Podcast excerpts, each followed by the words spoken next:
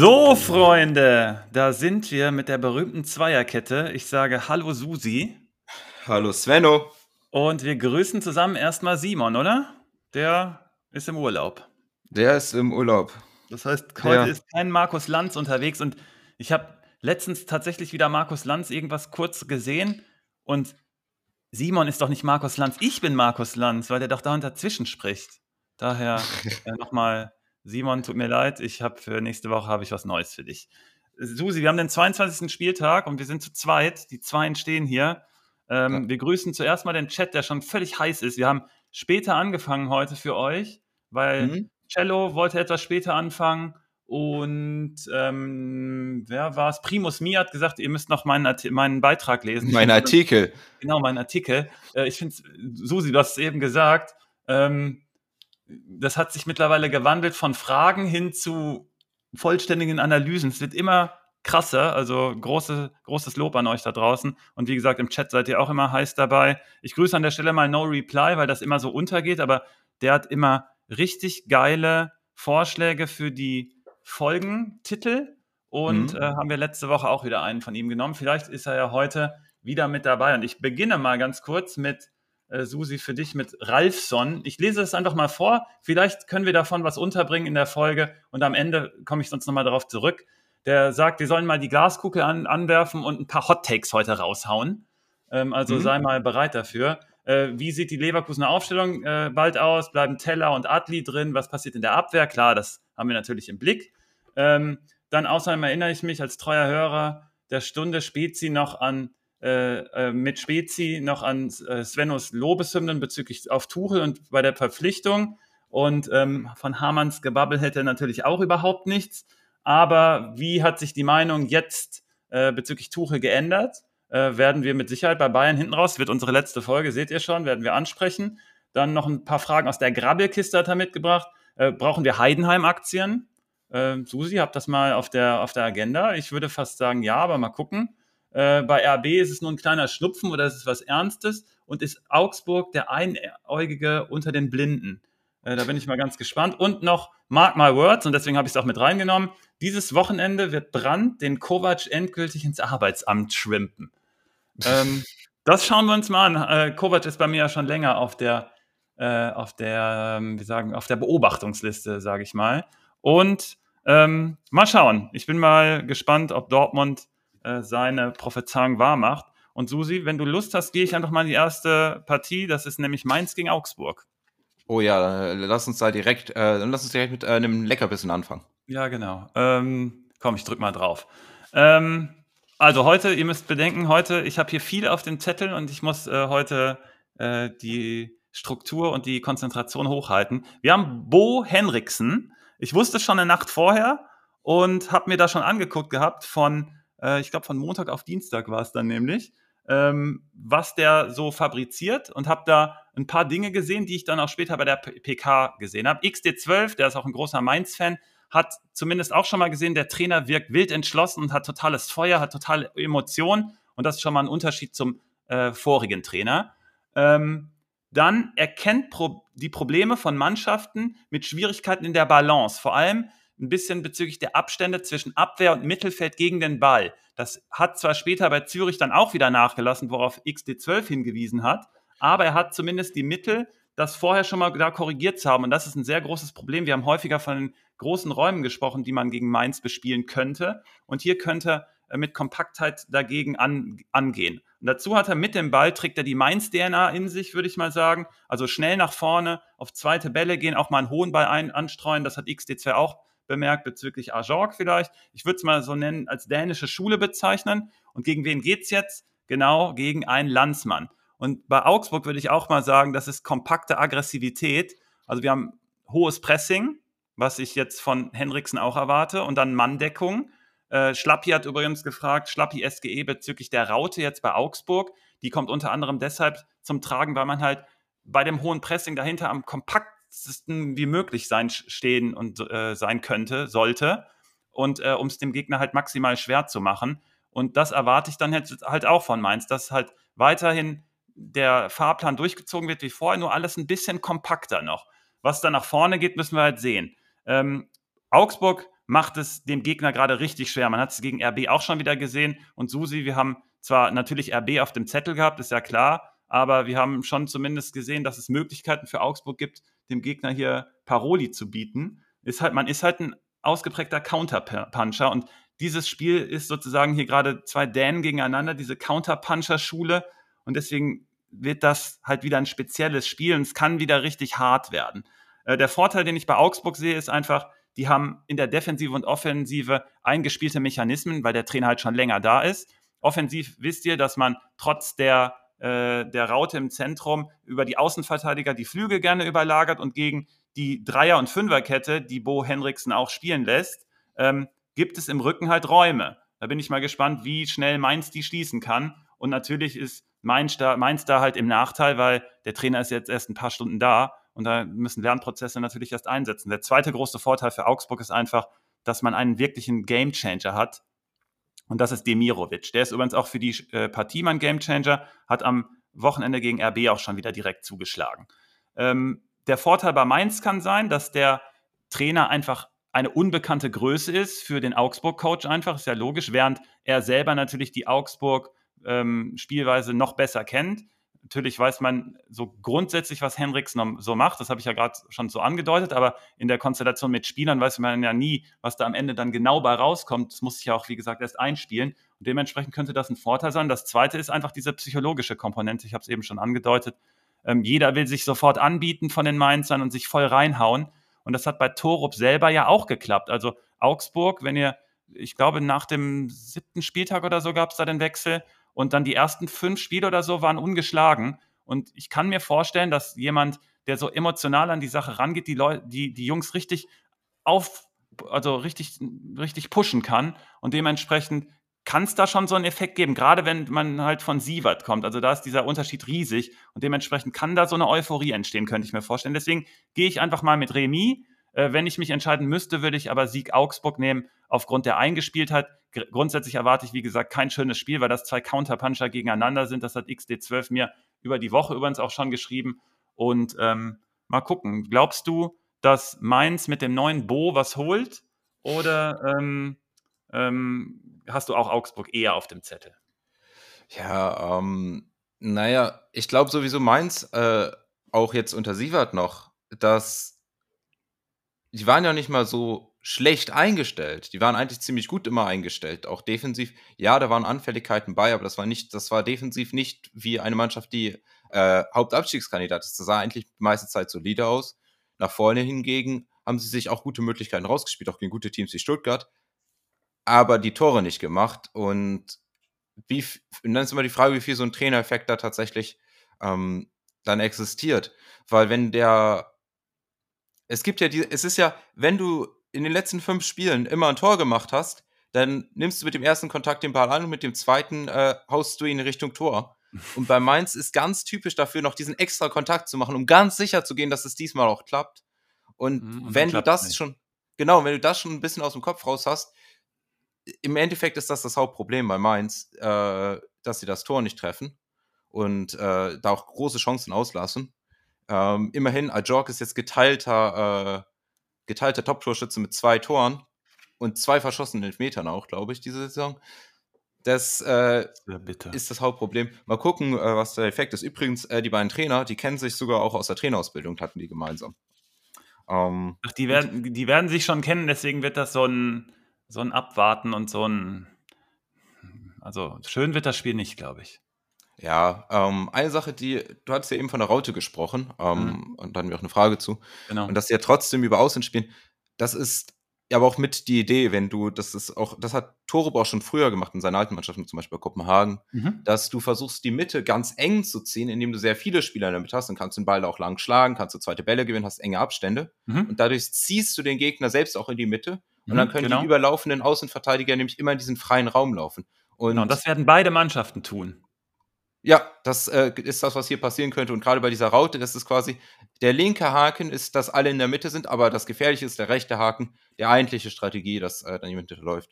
Wer ist ähm, der beste Außenspieler da für dich? Sind es eher die Außenverteidiger von Augsburg oder von Mainz? Sie nehmen sich, glaube ich, alle nicht viel. Wittmer wird ja eher ausfallen, wenn ich das richtig im Kopf habe. Also Wittmer, mit Wittmer auf dem Platz ist Wittmer meiner Meinung nach der Beste. Und genau. äh, es fällt, steht ja auch eher Richtung Ausfall. Äh, bei Cassie waren auch, äh, war auch im, gegen Stuttgart, da war auch einige Aktionen da. Also der hat auch große Mitschuld da in den Gegentoren gehabt, offensiv dafür stark. Ähm, ich bin gespannt, wie sich das da, da entwickelt. Also ich hätte jetzt hier, wenn Wittmann nicht auf dem Platz steht, würde ich eher auf dem Level sehen. Bin auch ja. bei einem Unentschieden dann. XD12 sagt auch 1-1 und damit machen wir die Partie mal zu. Äh, war ja unsere Startpartie. Du hast gesagt, das war ein lecker Bissen. Äh, Faber sagt, Cassie häufig ein Unruheherd, ja auf beiden Seiten leider. Und ähm, noch Faber bezüglich äh, Zentner, ob der im Tor steht, ich glaube schon. Also die Qualität von Zentner ist nochmal ungleich höher als die aller Ersatzkandidaten. Also das wird kein Effekt sein. Ich denke trotzdem, dass es so einen psychologischen Effekt geben könnte. Und wenn es den nicht gibt, dann wird es halt richtig schwer für Mainz. Kommen wir mal zu einer Mannschaft, für die es weniger schwer wird, potenziell, dachte ich erst, nach in dem Hoffenheim-Spiel. Wir kommen aber beim Hoffenheim nochmal da drauf. Und dann macht, kriegen sie aber trotzdem wieder den Nackenschlag am Ende, nämlich der erste FC Köln und kassieren das Unentschieden. Und ähm, spielen gegen deine Werderaner. Und da habe ich Folgendes gelesen von der Papis, der hat eine richtig coole Analyse dazu geschrieben, auch wieder alles mhm. abgewortet oben im Warm-Up-Artikel bei uns auf Liga Insider. Ähm, er sagt, ähm, ähm, Jinma ist ein Gamechanger, weil Werder in der Schnittstelle äh, brutal gefährlich sein wird, unter anderem weil Chabot fehlt. Ich will dir jetzt nicht alles vorwegnehmen, aber du kann, wirst das mit Sicherheit nochmal in die Tiefe gehen. Und der Plusmacher warnt generell vor bei Werder vor zu einfachen Gegnern. Also der, er hat geschrieben, hey, man dachte irgendwie, jetzt läuft sofort und das darf man bei Werder aber nie. Und schon ist die 120-Jahr-Feier ruiniert, von zwei Werderanern natürlich. Aber ähm, wer ist denn bei Köln im Werder-Dress gewesen? Keins, ne? Und ja, ja. Äh, reicht der? Meine Prognose ist nein. Aber mal gucken, was du sagst. Also erstens äh, leichte Gegner. Ne? Also Heidenheim war definitiv einer der schwersten Gegner, die Werder in letzter Zeit hatte. Ähm, mhm.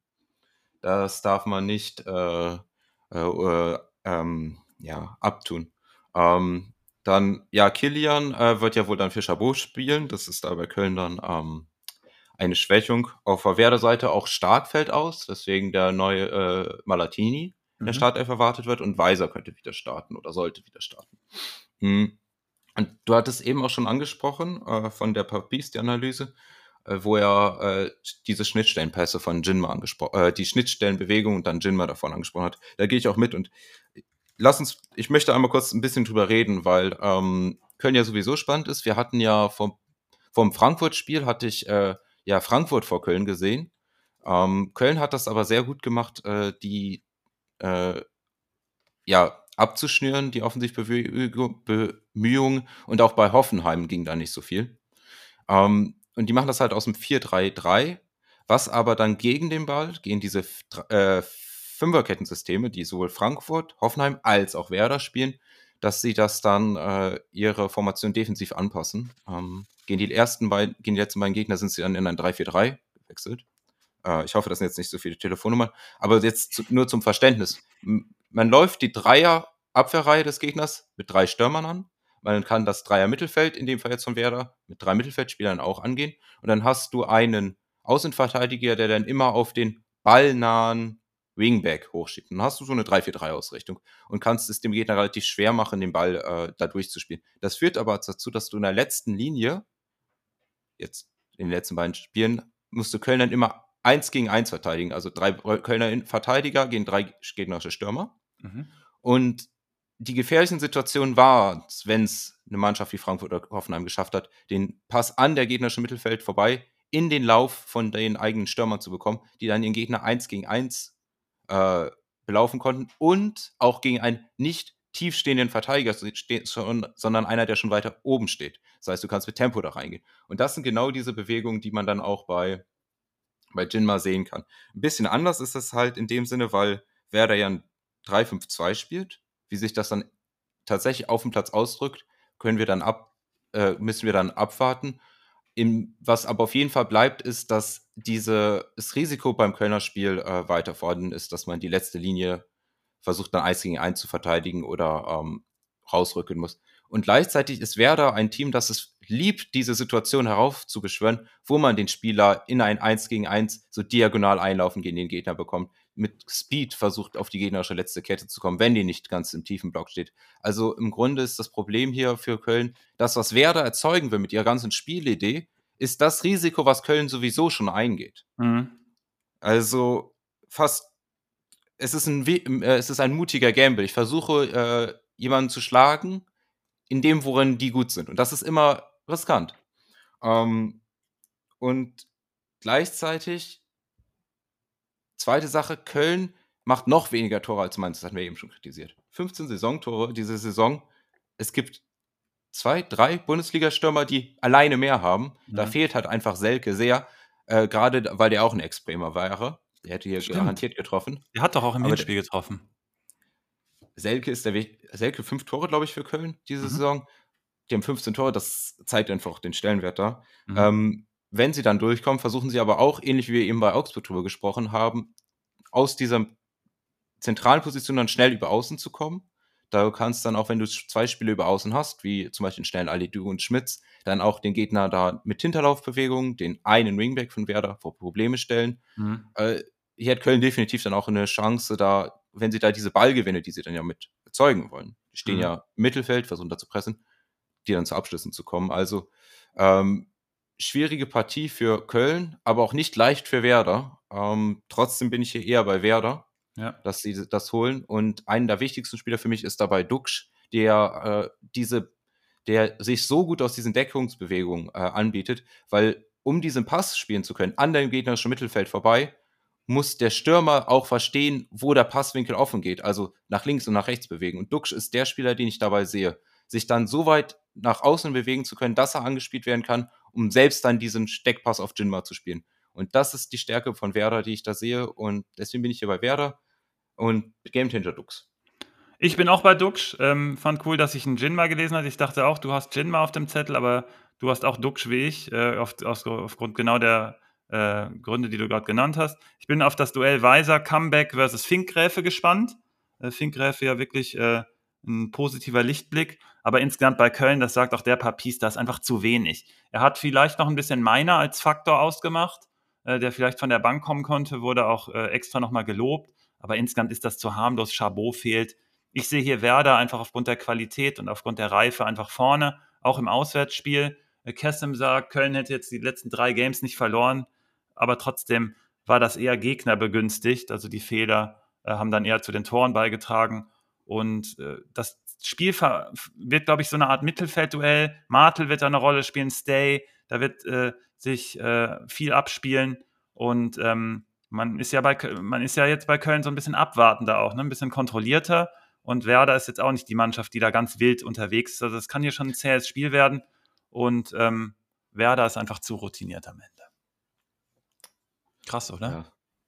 Werder als gestandene Mannschaft. Ja, dann ähm, verlieren wir. Das kannst du nicht sagen. Das, ja, äh, jetzt, hast jetzt, jetzt, ist es, jetzt ist es verhext. Ja, guck. Ähm, jetzt komme ich mal zu einer Partie Hoffenheim gegen Union. Da hat das Leben des Brian, der übrigens eben auch extra nochmal auf Duxch hingewiesen hat. Also wir sind jetzt schon zu dritt hier. Wenn ihr seid heute so aktiv im Chat, Junge, Junge, Junge. Müssen ja gut aufpassen. Susi, du musst mir helfen. Ähm, mhm. Wir gehen mal zu der Partie. Ich drücke mal hier drauf. Äh, das Leben des Brian hat gesagt, das, ist, das könnte eine Gruselpartie sein. Und da pflichte ich ihm bei. Erstmal, bei Union gibt es weiterhin erstmal nichts Neues. Also die sind nach vorne relativ wenig, kommt, ist da strukturiertes. Nach hinten, äh, also hinten steht man relativ solide, hat aber manchmal so im Zurückrücken auch so zwei, drei Probleme über die Flügel, sage ich mal so. Und ähm, vorne macht man ähm, also in, im Zentrum, da ist relativ wenig unterwegs, aber man spielt da wohl gerade eher so mit zwei beweglichen Stürmern. Das ist ja so ein bisschen die neue Ausrichtung und überlagert da auch häufig mal so ein bisschen die Seiten, weil beide Stürmer sich da so ein bisschen rausdriften lassen. Und da bin ich mal gespannt, wie Matarazzo darauf reagiert. Wir fragen immer bei uns, bei ihm, kommt er mit der Viererkette oder kommt er mit der Dreier-Fünferkette?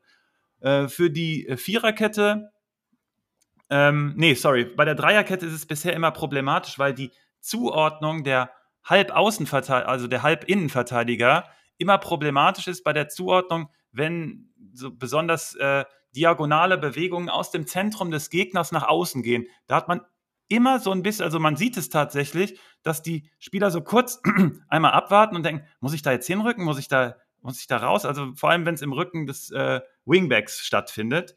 Und ähm, äh, trotzdem, der Vorteil dieser Dreier-Fünfer-Kette ist halt, dass diese Außen besonders dann offensiv, ich habe ja gerade gesagt, bei Union ist es ähm, hinten über die Flügel, da hat man schon häufig Platz. Äh, wir hatten das äh, häufiger auch schon angedeutet und dann haben Gegner das genauso bespielt. Dann haben wir nachher gesagt, guck, wir haben es doch genauso gesagt. Also wenn du da die Außen sehr gut besetzt gegen Union, das passt einfach. Und das Zweite ist, wenn du mit einer Viererkette spielst und dann im Zentrum diese enge Raute hast, ist das super wichtig, weil du äh, erstmal im Zentrum wirklich richtig dagegenhalten kannst, weil Union, weil da spielt sich halt in der Mitte des Feldes halt sehr viel im Zentrum ab. Die gehen halt vorne irgendwann in die Breite, weil die kaum eine andere Möglichkeit haben, nach vorne zu kommen. Ich habe ja gesagt, die haben strukturelle Probleme generell, aber du musst die im Zentrum einfach unter Kontrolle halten. Wenn die da das Übergewicht erlangen, dann hast du gegen Union ein Problem. Deswegen finde ich auch eine Möglichkeit, dass du halt mit dieser Viererkette und mit der Raute kommst. Und dann kann sich Bayer, genauso wie ich es bei den Unionsstürmern gerade angesprochen habe, so ein bisschen rausziehen lassen, auch in links fallen lassen und dann so ein bisschen die Union-Abwehr auseinanderziehen. Und dann gibt es wieder Räume für die, die nachstechen, zum Beispiel jemand wie Kramaric.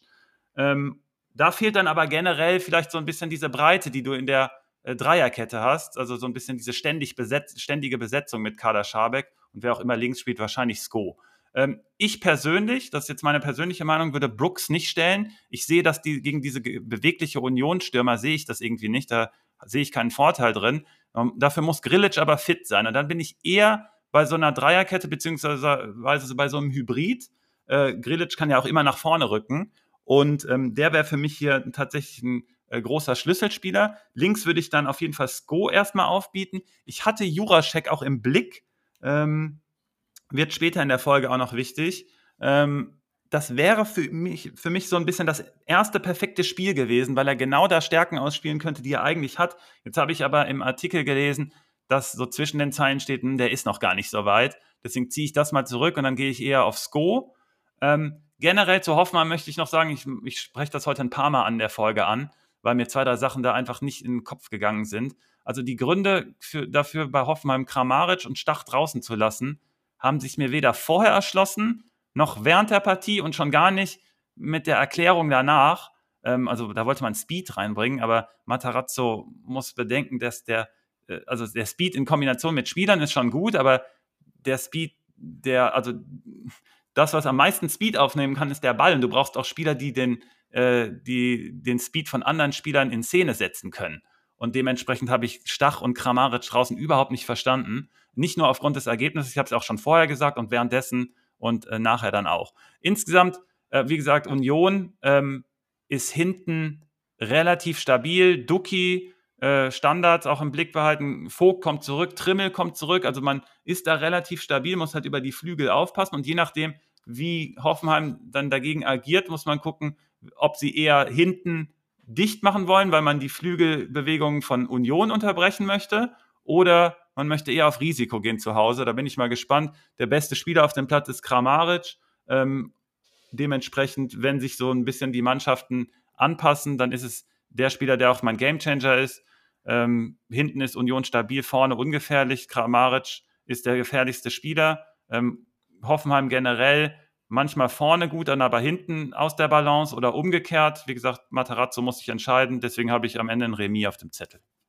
Mm, mm, mm. Ganz um, ähm, schwierige Partie. Ja, das liegt auch an beiden Teams, die ähm, jetzt nicht zu den Teams äh, gehören, die so überzeugen diese ganze Saison. Also auf der anderen Seite, das war ja ein, das war doch ein klassischer Union-Sieg letzte Woche, ne? Du gehst äh, irgendwann mit, per Standard in Führung, dann verteidigst du es weg und bist eigentlich nach vorne kaum noch gefährlich. Das ist Union. Äh, mhm. was soll man dazu dann sagen? Schön, dass man das auch, also schön, dass man das auch mal wieder gesehen haben, dass sie das da auf den Platz gebracht haben. Äh, für diese Partie äh, gehe ich da auch mit, dass es eine ganz schwierige Partie ist. Du kannst äh, da du hast da so viele Spieler, so viele, zwei Systeme, die so unkonstant sind, ähm, dass hier wirklich viel passieren kann.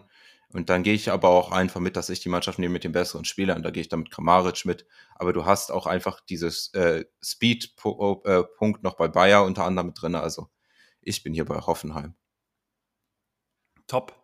Guck mal, wie gut wir in der Zeit sind. Das liegt immer an Simon, dass sie so spät sind. Ne? Also erstens zu spät anfangen, dann immer hier ins Rote kommen. Äh, wir ziehen das richtig geil durch. Auch bei der nächsten Partie. Das ist Wolfsburg gegen Dortmund. Susi. Und ähm, ich finde gerade meinen Zettel nicht, aber ich weiß, dass ein User gefragt hat, ähm, Eldin will nämlich alle BVB-Spieler verkaufen. Und da bin ich mal gespannt, was du sagst. Ich sage genau das Gegenteil. Ich kaufe alle Dortmund-Spieler gerade aktuell. Und dementsprechend bin ich auf deine Analyse gespannt, weil jetzt hier so zwei Meinungen aufeinander prallen.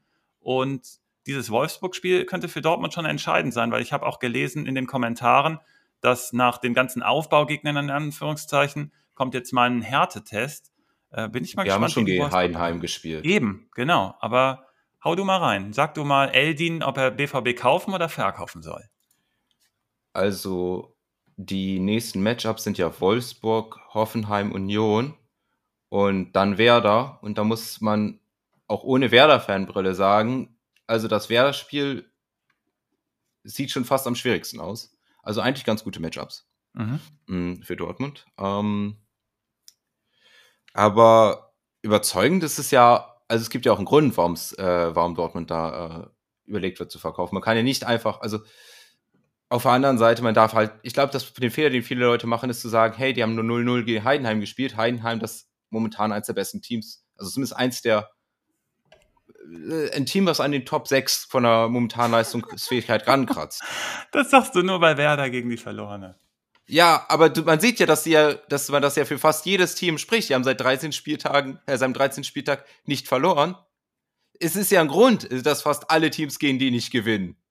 So. Ähm, aber die haben auch, ein Problem, haben auch Probleme von Dortmund offengelegt und ich glaube, da können wir auch einmal kurz drüber sprechen. Ne? Also Dortmund, ne, die, diese Spielidee mit diesen Seitenwechseln und den langen Bällen, sehr offensichtlich bei äh, äh, Dortmund, dass sie so spielen. Das ist ja auch äh, schon unter Terzic und das passt auch mit dem, was da unter anderem ja dann Schei mit reingebracht haben.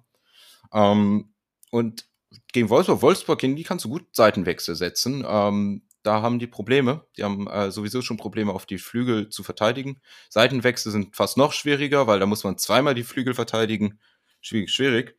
Mhm. Ähm, aber ich glaube, was man halt auch einfach bei Dortmund sieht, ist, wie kommen sie denn dahin? Lange Bälle, Seitenwechsel. Wie spielen sie denn? Ich habe hier, ich habe hier, ich habe hier eine Frage, ne? Hau raus. Wer, welcher Spieler hat die schlechteste Passquote bei langen Pässen bei Dortmund? Von den Spielern, die mehr als äh, 20 Minuten haben. Das kann ich dir nicht sagen. Sühle. Sabitzer, knapp 43 Prozent kommen nur an. Okay. Du siehst da auch ein bisschen, wie die, was das Problem ist. Du hast äh, mit Chan und Sabitzer, die wir gerade haben, zwei sehr wenig progressive Spieler im defensiven Mittelfeld. Die spielst du an als der Innenverteidigung, die lassen klatschen und dann schlägst du lange aus der Innenverteidigung. Ganz typisches Dortmund-Muster, überspielen das Mittelfeld, aber sieht so eine Top-Mannschaft aus? Schwierig, ne? Ähm, und Also sagst Spieler- du mir jetzt hier, dass Wolfsburg hier eine Chance hat, oder was? Ja, ja, okay, dann lass uns, lass uns, wie hat Wolfsburg hier eine Chance? Naja, hohes Anlaufen, dann hat Dortmund einfach ein Problem, weil wenn ich ein, wenn ich Mittelfeldspieler bin, defensives Mittelfeld, ich gucke zu meinem eigenen Tor, ich werde angespielt und dann sitzt mir jemand direkt im äh, Rücken.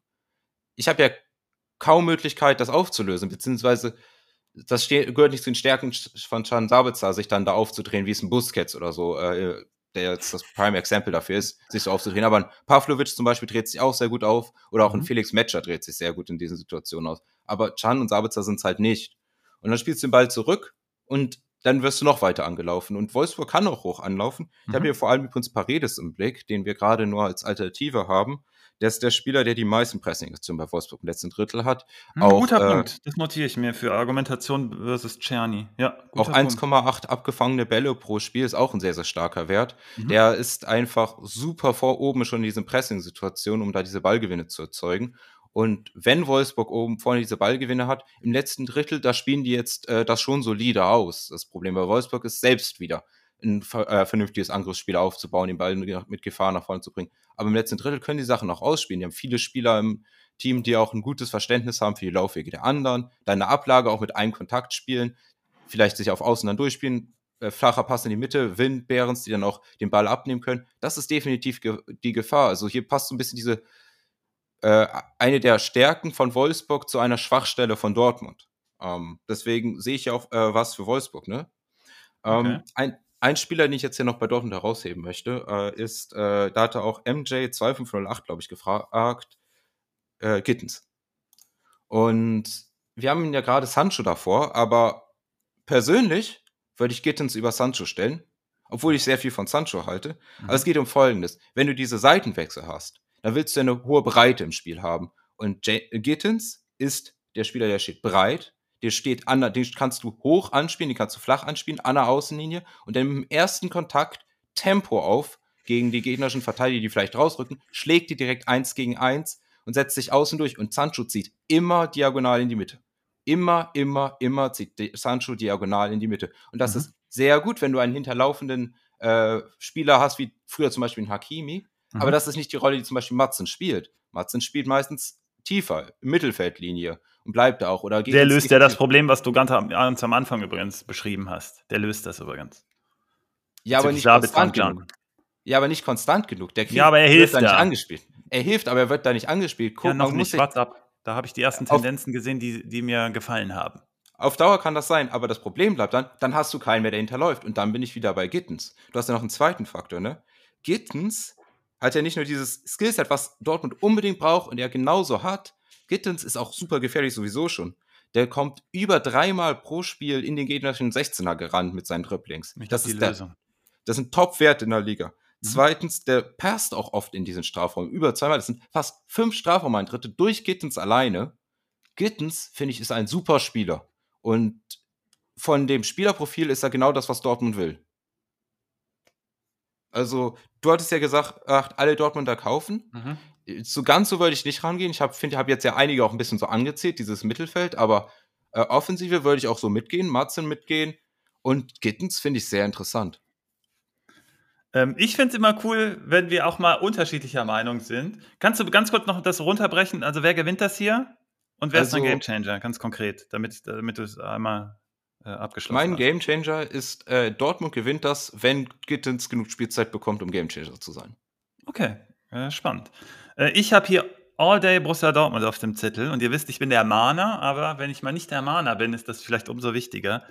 Ähm, Wolfsburg bietet mir in der letzten Linie ähnlich viel an wie Freiburg. Also nicht ganz so viel, aber kommt schon relativ äh, danach. Und Dortmund hat für mich zwei Dinge aufgelöst, die du auch gerade angesprochen hast. Nämlich erstens die, ähm, der, die Alternative im Spielaufbau, zumindest mal zart anzudeuten über Marzen. Wir haben das jetzt schon häufiger gesehen, aber gegen Freiburg hat das für mich immer besser gegriffen. Und die zweite Sache ist, Brandt ist zurück. Und du hast jetzt eben geschrieben, äh, gesagt, Sancho, ähm, wenn der spielen würde, ist er dann links, zieht immer in die Mitte und dann fehlt der, der links überläuft. Ich kann, glaube, Brandt kann diese Rolle übernehmen. Diese beiden in Kombination. Brandt ist super schlau, Räume zu besetzen, wo er spürt, ah, da könnte was gehen. Und der kommt auch häufiger also der wird halt manchmal über die Flügel auch aufgestellt, aber wenn er im Zentrum aufgestellt wird, hat er auch ein sehr gutes Gespür dafür, genau in die Lücken zu gehen, auf beiden Seiten, wo er gebraucht wird. Und ich könnte mir sehr gut die beiden in Kombination vorstellen. Ich glaube, Sancho ist dran. Sancho war super spritzig, als er gegen Freiburg reinkam, hat er natürlich ein paar Dinger verballert, aber ich glaube, der ist jetzt einfach dran. Und sehe ich gerade aktuell ganz klar vor Beino Gittens für diese Partie. Ich verstehe aber total, wo du herkommst bezüglich des Skillsets und äh, dass Beino Gittens sozusagen die Aufgaben von beiden alleine übernehmen könnte und dementsprechend dann ein Mismatch für andere woanders zu kreieren. Dafür hat er manchmal für mich noch so ein bisschen in der Entscheidungsfindung Probleme. Und da bin ich bei Sancho, dass der ein bisschen reifer ist, plus der muss sich auch einspielen für die Champions League. Ich glaube, da nächste Woche gegen Eindhoven geht es äh, zur Sache. Und ähm, ähm, du hast eben schon gesagt, für Dortmund bleibt aber weiterhin riskant die Ballverluste. Also man muss die auf jeden Fall minimieren, weil gegen Wolfsburg, die da relativ gut äh, vorne stehen, jetzt ist noch Behrens mit dazugekommen bei der Arbeit gegen den Ball. Äh, du hast jetzt äh, Paredes schon äh, auch noch äh, notiert, das, also gesagt, das habe ich mir auch direkt notiert, das ist smart. Äh, das könnte ich mir auch vorstellen, weil Wolfsburg hat weiterhin Probleme, ja das Spiel zu machen. Aber wenn Dortmund das indirekt übernimmt, über deren Ballverluste, spielt das genau Wolfsburg in die Karten. Und ähm, ich habe hier ganz klar Dortmund auf dem Zettel. Mein Gamechanger ist entweder Sancho, aber dann habe ich dann gedacht, hm, okay, vielleicht ist das noch ein bisschen zu früh. Und ich weiß, dass äh, Donny Black, also Sonny Black äh, Nachfolger, ist Dominic äh, Napolitano, ist ein, äh, glaube ich, ein Mafia-Killer gewesen. Und Malen hat auch so streaky äh, Phasen. Und ich glaube, letzte Woche, glaube, war auch mein Shrimp, ne? Und dann hat er auch zugeschlagen. Und ich glaube, der ist schon wieder dran.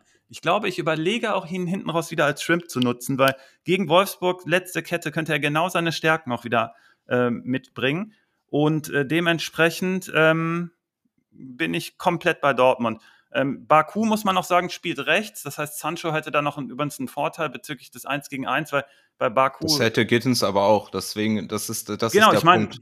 Alles gut. Ich meine, das war jetzt, also das wäre, ich meine das jetzt nicht bei die beiden in, in Gegenüberstellung, sondern generell, warum Sancho insgesamt ein guter Pick sein könnte. Dementsprechend Gittens natürlich auch. Ihr wisst, wenn wir Spieler zum Beispiel vorne links gerade notiert haben, wie Sancho, und ich sage, Sancho hat ein gutes Mismatch, also ein Mismatch gegen Baku, und wenn dann Beino Gittens spielt, gilt das für ihn dann genauso. Also das war, da war dann hin. Ich meinte jetzt aber nicht beide gegeneinander, sondern das würde für beide gelten. Mhm. Und ähm, dementsprechend sehe ich gegen Wolfsburg halt mehr möglich, als was Dortmund zulässt. Äh, Kobel ist am Start, muss bei Castells nämlich noch abwarten, äh, ob er spielt. Das wäre noch eine weitere Schwächung. Und äh, Kovac ist auch insgesamt einfach angezählt. Äh, das, was Ralfson am Ende gesagt hat, könnte schon tatsächlich passieren. Auch Brandt kann hier eine super Partie abliefern. Marzen wird häufig genannt. Also da ist viel möglich. Und ähm, dementsprechend Dortmund.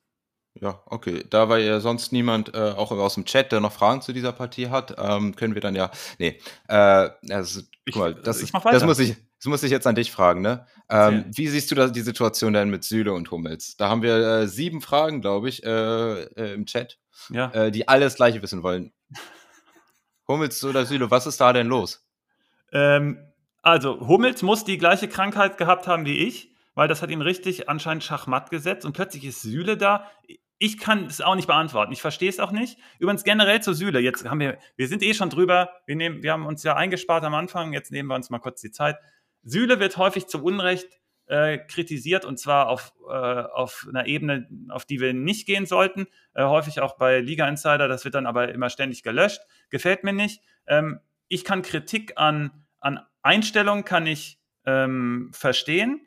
Also wenn, also unter der Voraussetzung, dass es so wäre, dass Süle nicht professionell lebt, dann muss man das auch sagen können. Das finde ich schon.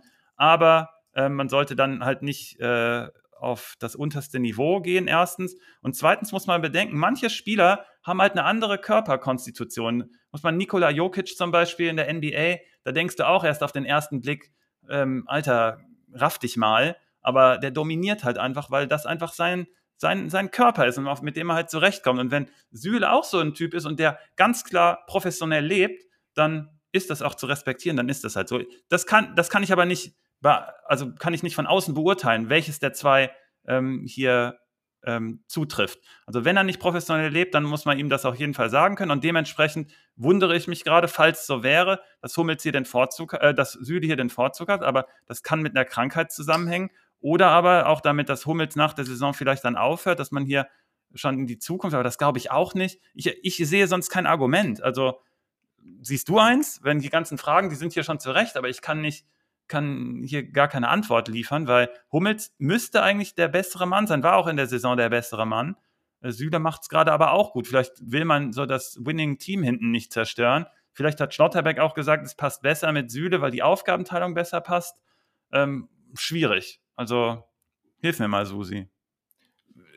Da kann ich, also, ne, ähm, das ist auch schwer zu sagen, weil Hummels ist der bessere Aufbauspieler eigentlich. Du hast äh, das super Stellungsspiel von Hummels.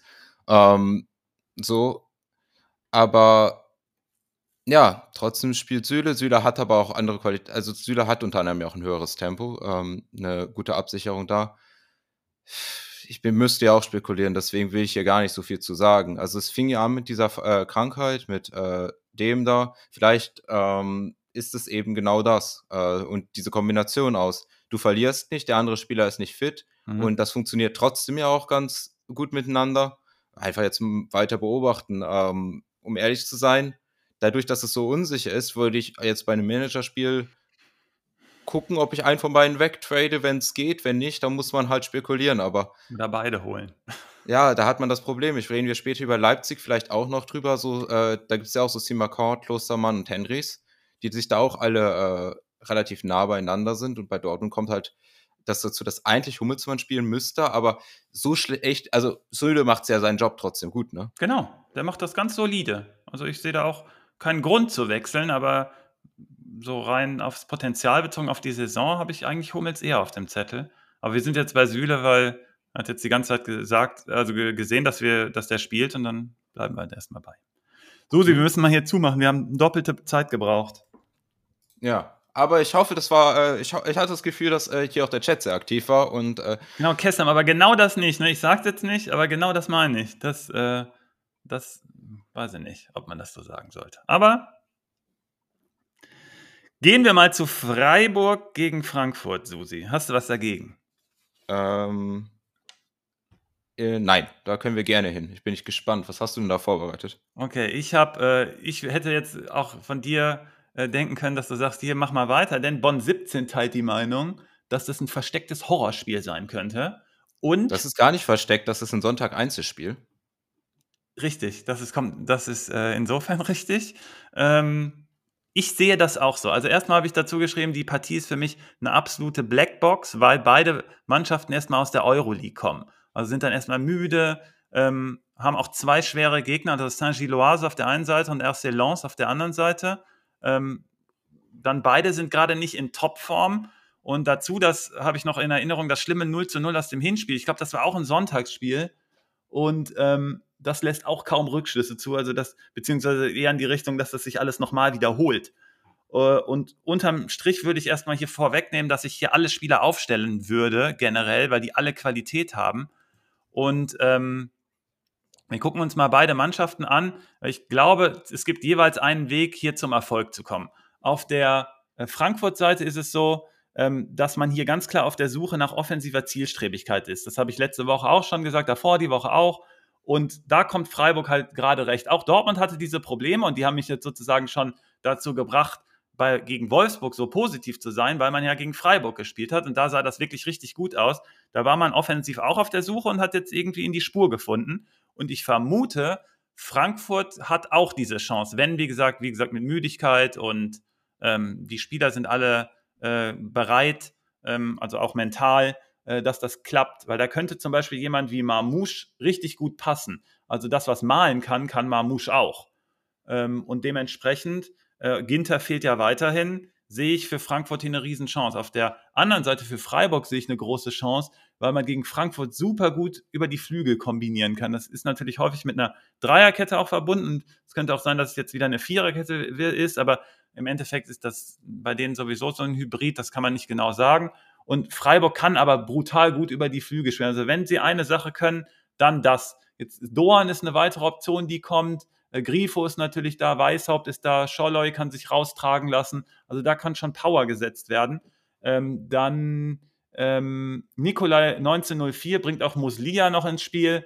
Ähm, also da gibt es schon ein paar Optionen. Ich weiß, dass der eher aus dem Zentrum kommt, aber der kann ja vielleicht auch mal über außen so ein äh, 1 gegen 1 Gewinn. Äh, Guck Freiburg, mal, da, darf ich da einmal kurz einhaken? Das ja, ist mir auffällig, als ich den dann äh, in der zweiten Liga mir angeguckt habe, dass er da äh, relativ gut darin war, über diese Überlaufbewegung aus dem Zentrum, wir hatten ein bisschen ja schon bei Dortmund drüber gesprochen, mhm. dass er dann äh, quasi als zweiter Spieler aus dem Zentrum so einen schönen Bogen gelaufen hat. genau das. Außen. Genau diese Bewegung. Genau das. Und das müsste auch perfekt zu Freiburg passen, die das die tatsächlich solche Bewegungen sehr gut können. Ich habe noch einen anderen Spieler für später dann notiert, äh, merkt euch das mal. Freiburg ist auf, jeden Fall die, ist auf jeden Fall die Mannschaft mit den zweitmeisten angekommenen Flanken und Frankfurt lässt die fünf meisten äh, angekommenen Flanken zu in den Strafraum. Dementsprechend ebenfalls ein Top-Match. Also beide Mannschaften geben jeweils dem anderen eine Riesenchance und gerade die Probleme zu lösen, die sie haben, beziehungsweise in, in die Stärken reinzuspielen.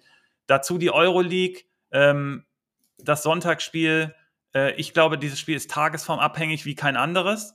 Äh, ich glaube, der Gamechanger ist Artu Bolu und zwar deshalb, weil er im Hinspiel erstens gut war und ich hatte ihn letzte Woche vor der Folge, also in der Folge habe ich gesagt, hm, der überzeugt mich nicht, aber der gegen Dortmund plötzlich richtig gut. Also ihr wisst, wenn ich bei Torhütern das eine sage, passiert genau das andere. Ähm, aber jetzt traue ich mich wieder. Ich sage Gamechanger ist Artu Bolu, weil ich mir durchaus hier bei der Partie tatsächlich ein 0-0 vorstellen kann. Auch wenn beide so viel anbieten, habe ich irgendwie ein Gefühl, wie im Hinspiel, dass da ganz wenig nur passiert aufgrund der mentalen Müdigkeit. Und dementsprechend gehe ich auch mit einem Unentschieden. Wenn es kein 0-0 wird, wird es ein 1-1.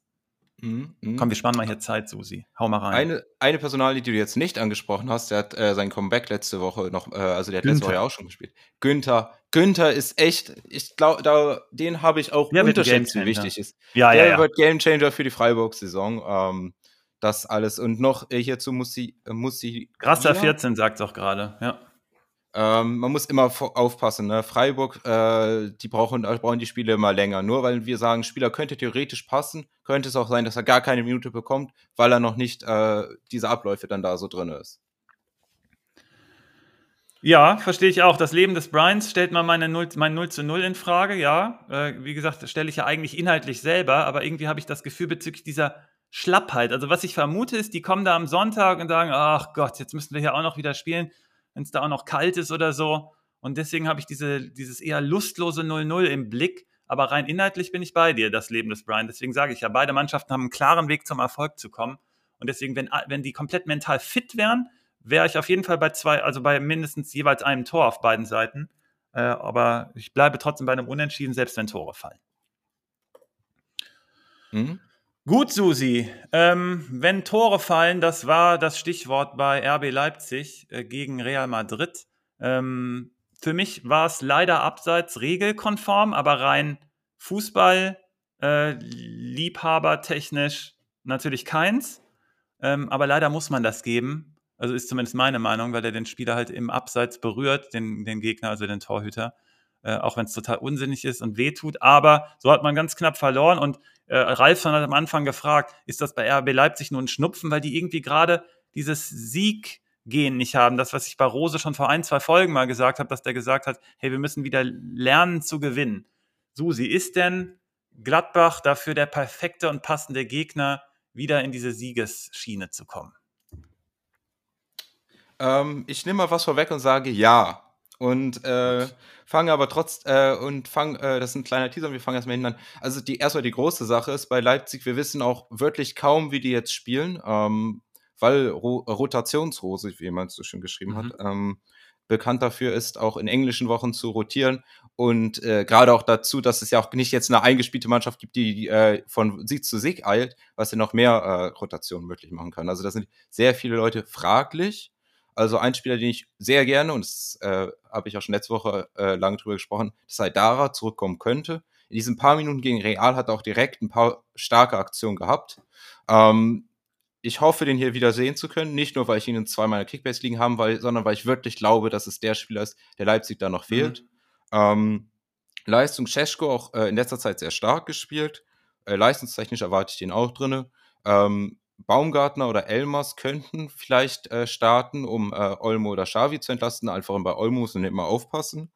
Ähm, eine Sache, die noch interessant ist, ich hatte es eben schon angesprochen, ähm, Simacan könnte ich mir in dieser Partie vorstellen. Äh, erstens, weil es relativ ja eng ist in der Leistung der hinten. Mhm.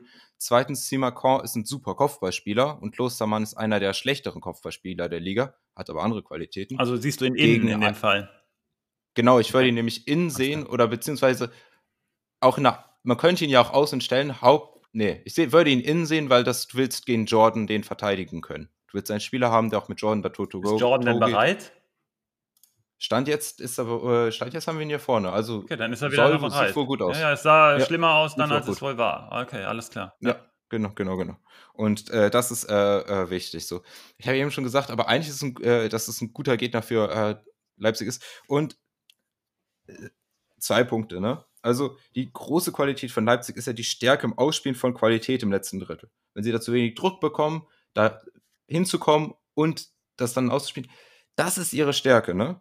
Die sowohl über Flanken, die sie verwenden können, Gladbach lässt hier sehr viele zu, als auch Steckpässe und Dribblings. Gladbach lässt hier sehr viele zu. Mhm.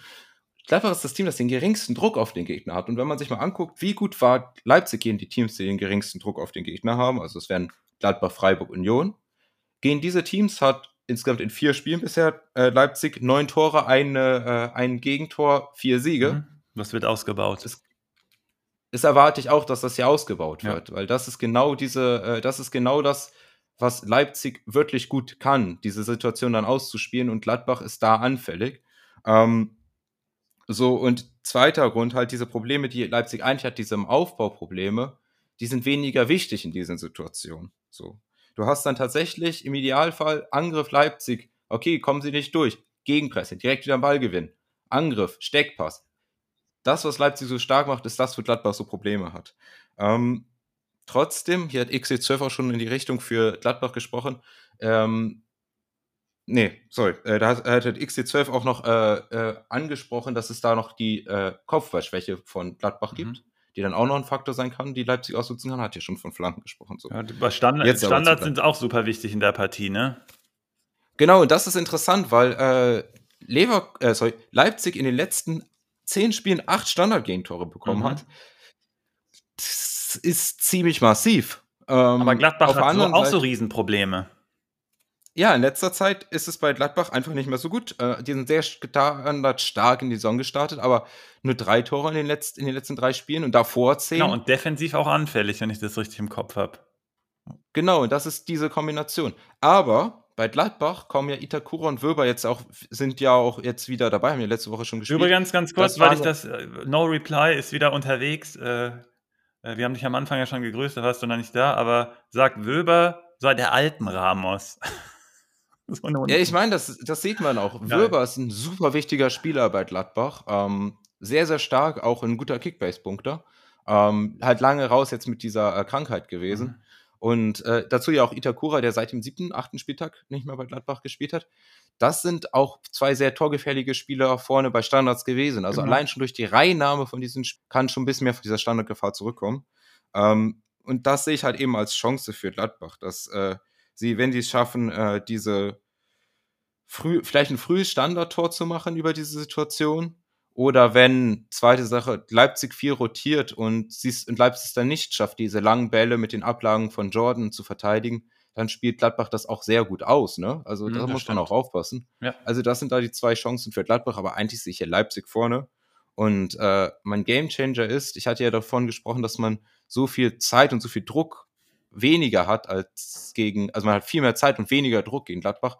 Und dem Spieler, den ich am wenigsten diese Situation geben will, sind Xavi, der die in die Mitte zieht und da genau. lässt Gladbach so viel zu. Also Xavi ist hier mein Gamechanger. Meiner auch. Äh, du hast alles genannt. Ich wiederhole es jetzt nicht. Scheschko kommt langsam in Fahrt.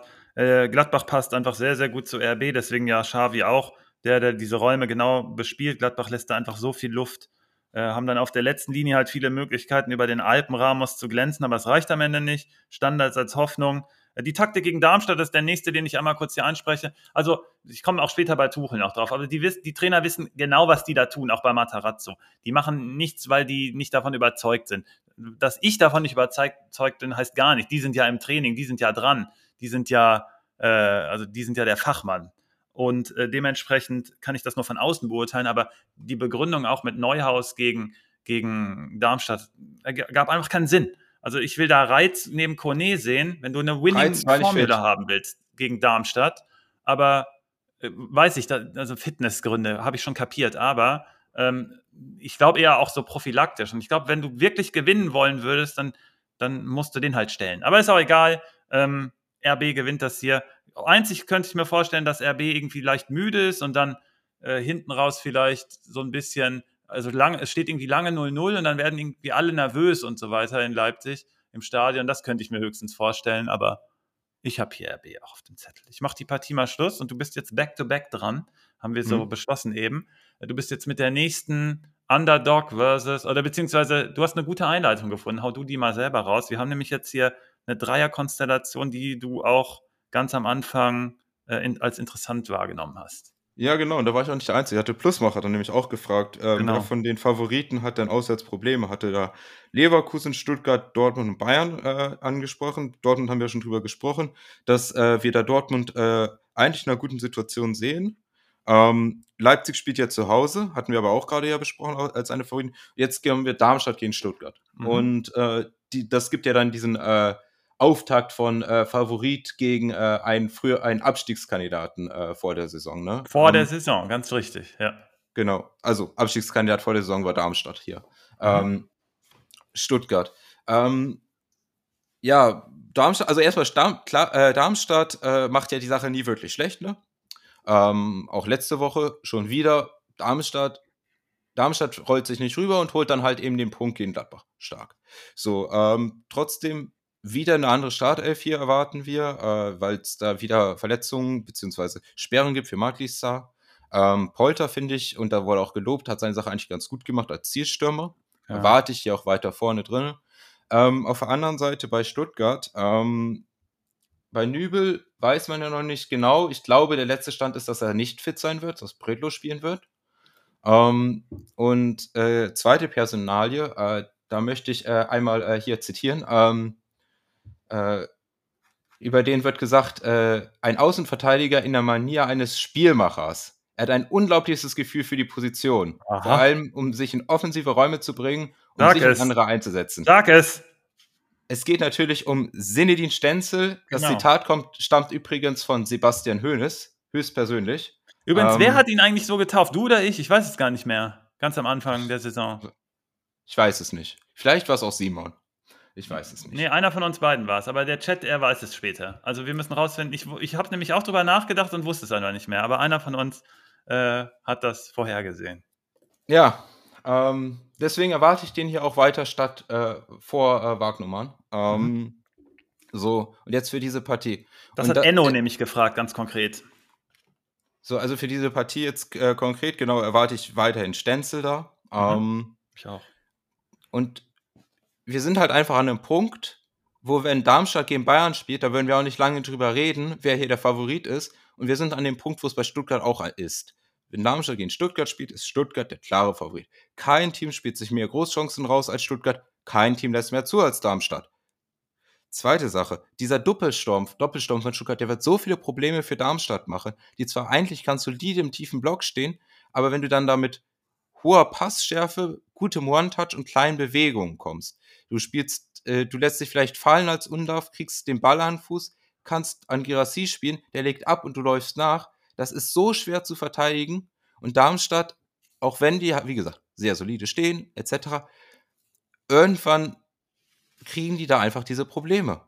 Und deswegen weiß ich gar nicht, was ich hier so groß über Stuttgart sagen soll. Gar nicht, sag Game Changer, mach das Ding hier zu. Stuttgarts Startelf erwarten wir genauso, äh, erwarten wir keine Überraschung. Wir erwarten hier auch vom Spielansatz keine Überraschung. Für mich sind die Stürmer hier ein bisschen wichtiger als sonst Führig in anderen Partien. Das ist das einzig Kleine und deswegen gehe ich hier auch mit klarem Stuttgart-Sieg und auf Gamechanger. Meiner ist Girassi, Stuttgart gewinnt. Diese, Kon diese Kombination aus absoluter Kontrolle und Power ist einfach eine super Kombi, die wir selten sehen in der Liga.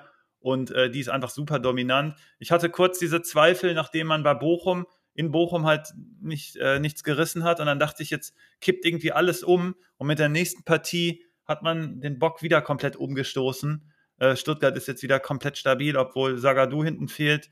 Ähm, Kontrolle und Power wird hier zum Sieg führen. Okay. Haben wir Dortmund Zeit wieder so halb reingeholt und ja. äh, wir gehen zur nächsten Partie Underdog in Anführungszeichen gegen Top-Favoriten und zwar auf die Meisterschaft auch. Bonn 17 sagt dazu etwas, was ich genauso gefühlt habe, nämlich, ich habe die Partie heute aufgeschrieben, als ich sie vorbereitet habe, und dann dachte ich, die Partie Heidenheim ist doch für Leverkusen fast schwieriger als die gegen Bayern. Das hat Alonso nach der Bayern-Partie hat ganz klar auf das Heidenheim-Spiel hingewiesen, hat gesagt, da sei es auch nicht einfach zu gewinnen. Und ich glaube, ganz verkehrt ist das nicht. Weil Bayern, da kommen wir ja später noch drauf zurück, äh, äh, zu Hause und gerade vielleicht auch nicht in Topform, aber Heidenheim hast du ja eben selber gesagt, ist in absoluter Topform. Und das hat Bonn 17 auch gesehen. Äh, Leverkusen auf jeden Fall der große Favorit und deswegen stellen wir auch erstmal alle auf. Und die großen Fragen, du hast ja gesagt, wer stolpert irgendwie? Wie könnten sie stolpern? Ersten Standard Heidenheim. Klar, weiß man, äh, darüber machen sie sehr, sehr viele Tore trifft aber auf Stärke Leverkusen. Leverkusen verteidigt Standards einfach relativ gut, zumindest nach meiner äh, äh, Metrik. Äh, check das mhm. mal mit deiner ab, aber Leverkusen ist Absolut. Leverkusen ist tatsächlich sogar, äh, die haben sich da ganz stark verbessert. Die haben äh, seit zehn Spielen kein Gegentor mehr nach Standards in der Liga. Im DFB-Pokal haben die eins zugefangen. So, dann im Hinspiel hat man das gesehen, Ballverlust der Leverkusen. Ich hatte aufgrund dieser Partie häufig auch darauf hingewiesen, dass Leverkusen manchmal so ein bisschen noch schärfer werden muss, ein bisschen wacher sein muss. Äh, da hat Heidenheim nämlich äh, schnell nach Ballverlust nach vorne gespielt und dann über die drei Hauptprotagonisten äh, sich in Szene gesetzt. Ähm, Leverkusen hat das aber Stück für Stück verbessert. Das ist jetzt eine völlig eingeölte Maschine und äh, nach Ballverlust äh, ist man da einfach sofort da. Dementsprechend auch wieder Stärke von Heidenheim neutralisiert durch Stärke von Leverkusen. Und dann die dritte Komponente ist die psychologische Komponente. Man ist jetzt tatsächlich Meisterschaftsfavorit. Jetzt ist es auch dem letzten Spieler klar. Du kannst dich nicht so weit vergraben, dass du das komplett äh, wegdrücken kannst. Und dann kommst du zusätzlich in so ein Mini-Stadion und hast dadurch irgendwie das Gefühl, dass du nur verlieren kannst, weil du denkst, was ist denn das hier? Hier müssen wir auf jeden Fall gewinnen. Und dann ist es relativ schwer. Also der Platz Dortmund, also für Dortmund in Heidenheim war schon relativ schwer zu bespielen. Und Leverkusen hatte sich da auch mal beschwert bei dem einen oder anderen Gegner. Bayern ja auch. Und übrigens, das machen die auch zurecht. Das ist auch kein Jammern oder so. Also das, das muss man schon alles erstmal überwinden. Leverkusen hat es immer überwunden. Zum Beispiel gegen Augsburg hat man es dann spät gezogen. Deswegen ähm, muss man auf jeden Fall brutal scharf sein und heiß sein. Und ich sage euch gleich auch, wie die das schaffen, die Leverkusen. Ne? Wenn man sich die XG-Werte mal anguckt bei Heidenheim, muss man auf jeden Fall sagen, dass die defensiv brutal anfällig sind. Also im Vergleich zu den Toren, die die kassiert haben, da haben die schon mit individuellen Leistungen oder mit dem Unvermögen der Gegner, haben die schon sehr, sehr viel Glück gehabt, sagen wir mal so. Äh, Susi, du hast dir das Bremen-Spiel angeguckt. Also Bremen, wir haben ja, also ich habe unentschieden gezippt, aber das wäre schon fast eher ein Bremen, Bremer Sieg geworden. Aber Heidenheim hat es halt am Endeffekt einfach gezogen, weil die halt einfach gerade diesen Lauf haben. Offensiv ist man, egal wie, welche Struktur da und man hat ja jetzt auch schon mehr Anlaufmethoden ähm, und Möglichkeiten entwickelt, sind trotzdem noch relativ harmlos. Und gegen extrem hohe Qualität, ich habe es gesagt, hinten bei Ballverlust Leverkusen, äh, auch gegen Standard und vorne einfach diese Chancen dann zu nutzen, die Heidenheim immer lässt, ist einfach die Qualität am Ende, die sich durchsetzt. Ich würde mich super schwer tun, schwer tun überhaupt irgendeinen Heidenheimer zu stellen. Vielleicht ein Innenverteidiger, ähm, vielleicht ein Mainker oder so, aber ich, selbst da wäre ich mir noch unsicher.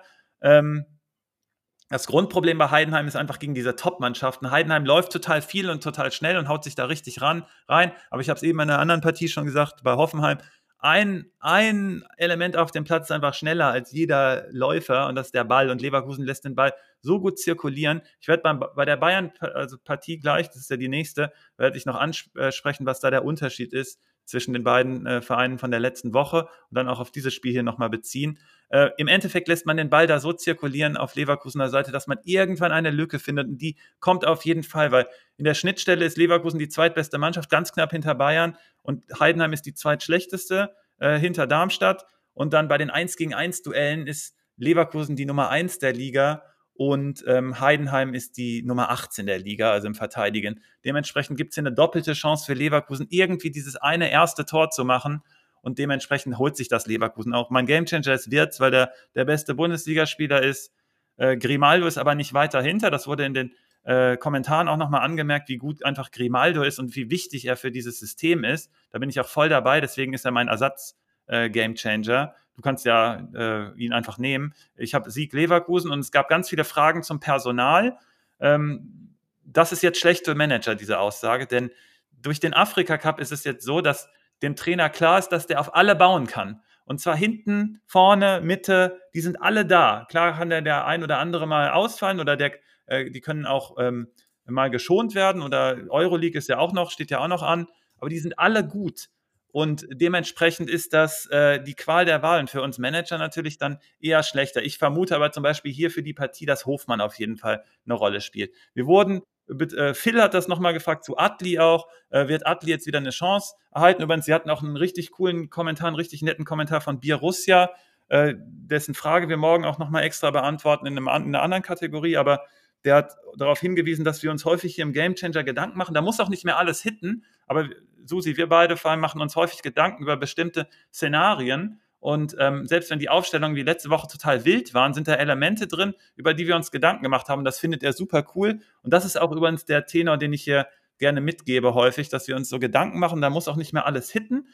Es hittet aber häufig genug, sonst wären wir, würdet ihr uns auch nicht zuhören. Aber ähm, was ist wichtig, dass man sich eben diese Gedanken macht? Ähm, also ähm, ich glaube, Hofmann rutscht rein. Primus Mi hat auch die ganz große Rotation. Das ist nämlich das Thema, was ich ja gerade aufgemacht habe. Auf dem äh, Zettel hat alle angesprochen. Ihr könnt euch den, äh, den Beitrag gerne mal durchlesen. Ähm, ich vermute auch, dass da sehr viel gewechselt wird und er hat Gamechanger Hofmann auf dem Zettel und das halte ich auch für durchaus möglich.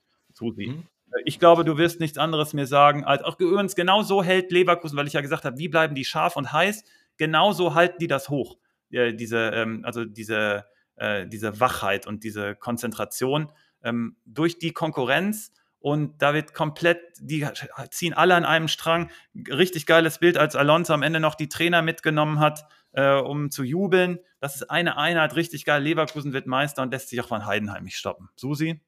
Ja, wenn sie nicht gegen Heidenheim verlieren, wer soll sie denn dann stoppen? Ne? Ähm, also, erstens, äh, für mich trotzdem, Kosunu ist, sobald der da klar wieder, also sobald der wieder im Training wieder. ist, ja. dann ist der 100% gesetzter Stammspiel, Stammspieler. Ich äh, glaube, der kriegt jetzt noch mal eine Pause aufgrund der, der ja, guten Leistung. Das, das glaube ich auch. Genau, und dann, ob Tapsoba oder Stanisic, da bin ich noch unsicher. Aber Kosunu ist dann der Mann, wir hatten ja gesagt, bester Spieler, Abwehrspieler der Liga. Und die Woche drauf kann man, ist auch Freitagsspiel, dann kann man es einsehen. Guck, ähm, perfekt. Dann äh, ein Spieler noch, Boya Iglesias, äh, ist übrigens ein Killer-Elfmeterschütz und Heinheim lässt die meisten Elfer zu. Also, äh, wenn man dann irgendwie noch einen Lückenfüller oder sowas davon stellt, dann kann man da auch noch auf ein spätes Ding vielleicht noch hoffen. Mhm. Ähm, Adli Teller, sehr starke Leistung, sowieso Spieler, auch die mir sehr gut gefallen, immer mal wieder von der Bank. Mhm. Das ist wirklich ein harter Konkurrenzkampf, selbst für Hofmann Frimpong, wenn sie da da hängt direkt ein guter Spieler hinten dran. Ähm, aber muss jetzt auch nicht unnötig äh, lang machen. Ähm, klar bin ich auch bei Leverkusen, aber es ist äh, ein undankbarer Gegner. Übrigens, ja. auch, übrigens sagt das auch unsere Berechnung. Ne? Also äh, Heidenheim 20% äh, Chance hier was äh, tatsächlich drei Punkte zu holen. Das und? ist ähnlich, ähnlich wie Wolfsburg-Dortmund von der Und Leverkusen? Äh, 54% Sieg. Ja, okay, aber dann 50-50. Du hattest das bei Dortmund vor, äh, gegen Heidenheim nämlich auch vorher extra notiert. Da hast du gesagt, Heidenheim hat eine Chance 50-50, äh, wenn sie das Remis auch noch mit dazu kriegen. Und für Dortmund ist dann am Ende das Unentschieden bei rauskommen. Ich glaube, Leverkusen, und ich glaube, da bist du mit mir d'accord, sind die am Ende noch eine Stufe qualitätsmäßig höher als Dortmund, deswegen ziehen sie Ja, da bin ich. Aber dabei. vielleicht ist der Platz auch so entscheidend, dass es äh, dann doch eine Überraschung gibt. Aber ich glaube weiterhin, dass Leverkusen das Spiel nicht verlieren wird.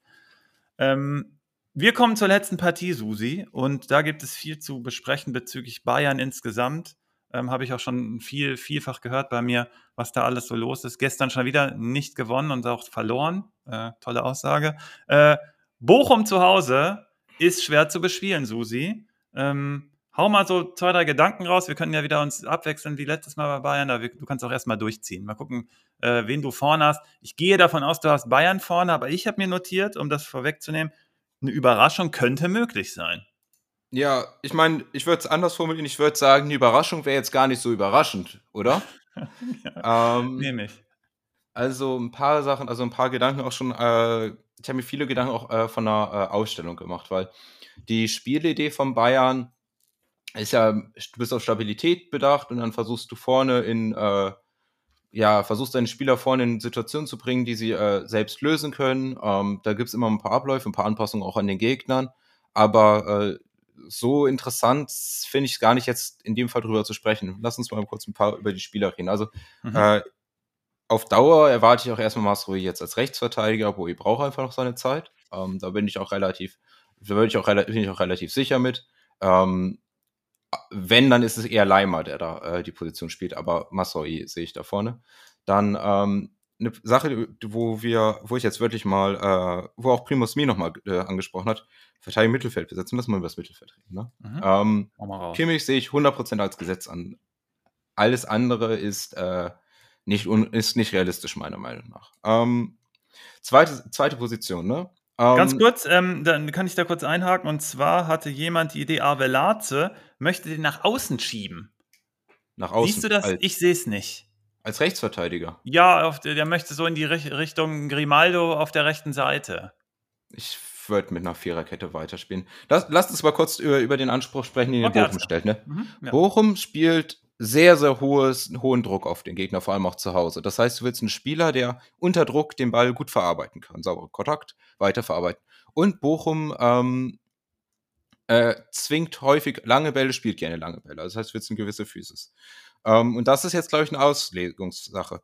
Also Goretzka ist physisch sehr stark, spielt auch, ist auch äh, ähm, Ex-Club, ne? Mhm. Bochum ist richtig im Kopf. Ja, ja. Und äh, bietet halt einfach physisch, physisch äh, absolut eine Kante und sowieso ist er auch ein starker Spieler. Also eine Schwach, Schwachstelle von Goretzka auf einem hohen Level ist, sein erster Kontakt ist nicht so clean und unter Druck kann er Situationen nicht so gut auflösen. Hat ja damals, hat ja schon mal Dortmund angesprochen, ne? Mhm. Ähm, Pavlovic hingegen kann das sehr, sehr gut auflösen. Den kannst du anspielen und der löst diese Situation auf.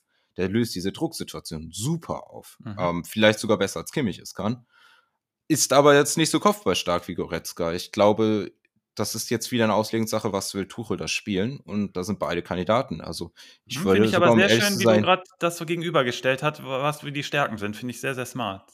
Man muss sich halt immer vorstellen, ne, das sind ja nicht einfach Spieler, die sind grundsätzlich gut oder schlecht. Die sind, äh, die haben beide Spieler, ne, haben äh, Bayern-Niveau. Mhm. Du, es ist immer die Frage, was können, jeder kann Sachen besser und andere Sachen schlechter. Und dann ist immer die Frage, wie. Was gibt der Trainer vor? Was gibt der Trainer vor? Wie gut ist das, was du kannst, gesucht da? Und genau. ich würde, um ehrlich sein, Pavlovic hier sehen. Wenn, wenn du das stellen würdest mit deiner Auslegung, ja, und das, da bin ich voll dabei, äh, würde ich unterschreiben, ja. So, und ähm, also dann ist das halt schwierig. Vorne weiß, kann ich dann auch nichts ganz klar dazu zu sagen. Ne? Du kannst äh, Bochum halt auch mit Geschwindigkeit zu bespielen, aber Bayern hat so eine hohe Qualität, ne? das, äh, naja. Wie siehst du denn die Partie? Ähm, ich sage erstmal, Bayern hat zu viele Ballverluste und zu viele Fehlpässe. Deswegen verstehe ich die Idee von mit Pavlovic. Der könnte das tatsächlich lösen. Ich finde auch interessant, dass du gesagt hast, der löst das besser als Kimmich. Das sehe ich fast auch so. Kimmich ist tatsächlich gerade mit den, An mit den Anspielen mit dem Rücken zum Tor häufig etwas schläfriger. Da macht auf mich Pavlovic insgesamt einen viel wacheren Eindruck auch. Das, das finde ich äh, eine sehr coole Analyse von dir. Äh, Bayern hat auf der anderen Seite da den Standardvorteil. Das hast du übrigens sehr schön im Artikel auch klar gemacht. Also lest euch den in Ruhe mal durch. Äh, lest euch den ruhig auch zweimal durch, weil das äh, alles nicht so äh, auf den ersten Blick erkenntlich ist, aber auf den zweiten, ah, okay. Bayern ist auf jeden Fall hier im Standardvorteil, ne? Das würdest du auch mit unterschreiben. Ja. Äh, Bochum ist aber eine super Mannschaft nach Ballgewinn, deswegen habe ich auch am Anfang gesagt, Ballverluste Bayern, Fehlpässe, die könnten hier gegen äh, Bochum halt richtig teuer werden, weil Bochum genau das will. Bochum will dann schnell umschalten, macht das mit relativ einfachen Mitteln. Aber wenn Bayern so hoch rückt, dass sie viel Raum zulassen, dann ist für Bochum auch definitiv was machbar. Ähm, auf der anderen Seite ist Bochum aber auch super anfällig gegen Dribblings, weil du auch gerade gefragt hast, ähm, wen man da in der Offensive stellt und wie sie es angehen und dass die immer gefährlich sind. Genau. Gerade gegen nachrückende offensive Mittelfeldspieler. Du hast das nämlich mal sehr schön beschrieben, dass diese vier Innenverteidiger, die da bei Bochum rumlaufen, haben sehr gutes Gefühl, gegen Stürmer nachzurücken und dann auch in Räume offensiv reinzugehen. Aber das wird, das kehrt sich quasi um gegen sie, wenn du noch ein bisschen tiefer gegen sie, also mit offensiven Mittelfeldspielern kommst, die mit dem Gesicht zu ihnen kommen und dann ein bisschen aus der Tiefe kommen, dann kannst du die richtig aufreißen. Das ist auch im Hinspiel so passiert. Natürlich ist jetzt ein Heimspiel für Bochum, nochmal insgesamt auch eine andere Lage bezüglich Bayerns Psychologie und mit den Niederlagen, die sie jetzt kassiert haben. Aber das ist eine Riesenchance einfach inhaltlich. Deswegen ist jemand wie Musiala, wie Sané, sind hier auch Gold wert einfach. Insgesamt zur Taktik will ich noch sagen, ich hatte jetzt ja so ein, ich hatte ja Gladbach unter, also Seoane habe ich äh, mir angeguckt, dann äh, Materazzo habe ich mir angeguckt und jetzt muss ich auf jeden Fall noch was zu Tuchel sagen. Ich sage, es war, weil du Boe eben schon selber angesprochen hast. Ich sage, es war brutal. Also erstmal, ich, ich sage, es war die richtige Idee, weil du kannst niemals Guerrero nach links stellen, wenn du Frimpong erwartest. Äh, das dachte sich übrigens Alonso dann auch. Und der wusste, dass es telegrafiert ist, dass links auf jeden Fall ein schneller spielt und dann hat das ganz anders ich mein, gemacht. Da, ich meine, da muss man auch sagen, so, äh, ich meine, du hättest ja einfach ligainsider.de öffnen können und dann auf die erwartete Aufstellung, und dann stand das ja genau da. Ja, es stand, es dass Masraoui links spielt und das war auch die Lösung. Also ich sage, aber richtige äh, ja, sorry, sag. Der, der, Punkt bleibt ja das gleiche. Du, äh, die Idee ja, genau. bleibt ja die gleiche. Du stellst Masraoui und Bowie beide auf dem Feld und kannst das so verteidigen. Die Idee bleibt ja die gleiche. Das war jetzt äh, das. Ja, warte, also, ich sag dir aber, was der Riesenfehler war. Ich will, nur, ich will nur sagen, das ja, war jetzt nicht, dass Tuchel da ein Masterclass hatte, mit dem niemand gerechnet hat dass sie da nicht drüber nachgedacht haben. Bei Leverkusen kannst du mir nicht erzählen. Nee, genau, haben die. Das war ja, also die haben, die haben ja auch in der, also die haben vor dem Spiel gesagt oder beziehungsweise nach dem Spiel gesagt, was sie vor dem Spiel dachten, weil Bayern hat es ja dann noch an, etwas anders gespielt. Und dann hat Leverkusen gedacht, was machen die denn da mit der Dreierkette? Und deswegen haben es dann, dann doch wieder ein bisschen anders. Also Tuchel hat dann auch wieder Reverse gespielt, aber äh, war halt dann nicht äh, zielführend. Auf jeden Fall war es die richtige Idee, dass du äh, den schnell nach links schiebst, wenn du Frimpong erwartest, aber es war die falsche Entscheidung. Du darfst einen neuen Spieler, meiner Meinung nach, ich habe eben schon gesagt, bei den beiden anderen Trainern auch, wie gesagt, die sind super nah dran, die wissen schon, was die da machen. Also nicht jetzt so nehmen, dass ich es besser wüsste. Aber ähm, für mich ist es super schwer, an jemanden, der neu im Verein ist, der war höchstens ja zehn Tage da, ähm, fachfremd auf die andere Seite zu stellen. Warum? Wir hatten ja die ganze Zeit Masraoui links. Also die Grundidee war ja auch unserer. Du hast ja gesagt, dass die beiden haben gespielt. Ja, genau, die mussten auch spielen. Aber genau in der umgekehrten Position. Du hast bei Boe gemerkt, dass der rechts, der kam ja später dann über rechts. Klar, hat dann ja auch Bayern mit dem Rückstand noch ein bisschen mehr Platz gehabt, aber da waren viel mehr Automatismen drin. Du auch kannst vorne, doch, auch vorne, auch genau. seine äh, Einlaufbewegung. Genau, das ist der es. Der wusste links nicht, was er tun sollte. Und das, und das tut mir schon fast leid. Linksverteidiger äh, in Nationalmannschaft. Der hat noch letzten, den letzten, der hat in den letzten Wochen das noch gespielt. Genau, und deswegen, das ist, wie gesagt, richtige, richtige Idee, falsche Entscheidung. Das, das ist einfach, wie gesagt, Tuchel wird sich irgendwas dabei gedacht haben. Das ist der Mann. Äh, die Frage am Anfang von Ralfson war auch, Alter, ich habe davon so viel gehalten. Ich, Tuchel ist ein Top-Mann. Aber man muss auch einfach mal sagen, es gibt häufig Verpflichtungen auch von Spielern. Das sind super Spieler, aber manchmal passt es einfach nicht. Warum? Weiß ich nicht. Die sind, das ist denen ja völlig selber unklar, dass die im Training anscheinend so gut sind und dann im Spiel das nicht hinbekommen, da muss irgendeine Blockade sein. Und der Trainer ist auch dafür verantwortlich. Also der Trainer ähm, muss irgendwie Mechanismen haben. Und deswegen habe ich da auch eben beim Mainzer Coach darauf hingewiesen, dass ich über diesen Weg auch etwas erwarte. Und Tuchel ist auch jemand, der so zwischen den Zeilen da gut reinfühlen kann. Aber irgendwas kriegt, kriegen, da, kriegen die nicht hin. Ich weiß auch nicht warum. Also sonst würde ich euch ja die, hier die Lösung sagen. Dann könnte ich Tuchel anrufen und sagen, hier macht es so und dann läuft es wieder. Aber so einfach ist es halt irgendwie nicht. Auf jeden Fall fand ich es komisch, dass halt er umgekehrt verteidigt hat. Ich, ich äh, weil du hast Masraoui ganz klar vorne gesehen rechts. Ich sehe ihn auch vorne. Ich sehe ihn aber nicht so kategorisch vorne, wie du es eben formuliert hast, weil Boe wird schon seine Chancen erhalten. Wie gesagt, der, der, muss nur, äh, der muss nur fair behandelt werden und bitte einmal nach rechts zu stellen, bitte, das wäre ganz gut. Ähm, ansonsten eine Sache, die ich gerade bei Leverkusen schon angeteased habe. Wenn ihr die Partie nochmal guckt, was brutal frappierend ist, ist bei jedem Abspiel von Leverkusen, da ist schon so ein Vorgriff auf die Frage, was Birus ja auch fragt für morgen, für die Sonderfolge, ähm, die Leverkusener bewegen sich nach dem Anspiel oder nach einem erfolgten Pass, bewegen sich zwei, drei Leverkusener in bestimmte Richtungen. Bei Bayern habe ich in der Partie eins zu eins gesehen, Alter, die, spielen den Ball und dann steht erstmal alles. dann ist nur der mit dem Ball führend, macht irgendwas. Das ist definitiv eine Entwicklung, die ich beobachte häufig und die bei Bayern definitiv nicht positiv ist. Irgendwas passt da nicht. aber das nicht, ist schon länger so. Und genau, das, das ist schon das, länger so. Aber es war das super ist das, was wir meinen. eins zu eins zu sehen. Also, Weil das ist, was wir meinen, wenn wir sagen, eine Mannschaft steht Status im Positionsspiel. Das ist bei mhm. Frankfurt am Anfang teilweise ein Problem gewesen, das ist bei Bayern immer wieder eigentlich schon lange das Problem. Genau, die lösen das halt im 1 gegen 1. Deswegen ist zum Beispiel Bochum jetzt ein Kandidat, der trotzdem geschlagen werden kann, weil die im 1 gegen 1 halt Nachteile haben. Gerade dann in diesen starren Positionierungen und dann gegen Bochum hast du da halt Räume, die plötzlich genutzt werden können. Dann geht das auch mal. Aber gegen genau, Leverkusen geht es halt nicht. Und man könnte es ja sogar fast überspitzt sagen, ne? Sané hatte eine super Hinrunde und spielt immer noch okay, aber äh, nicht auf diesem Weltklassenniveau, was er in der Hinrunde gespielt hat. In der mhm. Hinrunde hat er diese Situation aufgelöst, dauernd, und dann hat Bayern getroffen und dann hast du ein zweites Tor gemacht und dann war das Game gegessen. Da war vielleicht, wie viele, solange du die Situation gewinnst, gewinnst du auch. Aber es fehlt halt dieses komplette Team. Das ist das, was wir, was wir da so toll an Leverkusen, so toll an Stuttgart ist. Ja, ähm, bin ich komplett bei dir. Ähm, ich nehme noch mal das von Avelatze kurz auf. Der hat ja Kimmich wieder nach rechts schieben. Das geht leider nicht. Ähm, und deswegen habe ich auch das größte Problem, wenn ihr euch an die Sommervorbereitung erinnert. Ich glaube, wenn Bayern die Chance hat, Kimmich nach Barcelona zu schippen, werden die es machen im Sommer jetzt endlich. Äh, ist aber auch nur ein ganz wilder Take. Ralfson wollte heute wilde Takes, den wiederhole ich einfach mal.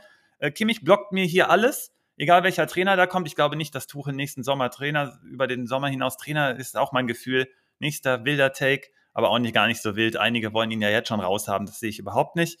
Ähm, ich glaube, Kimmich, solange er da ist, hat er diesen Anspruch, halt der Alleinherrscher da zu sein. Wie gesagt, das blockt auch vieles, aber er hat halt das Zepter in der Hand und solange das halt noch irgendwie geht, macht er es halt. Deswegen lässt er sich nicht nach rechts schieben.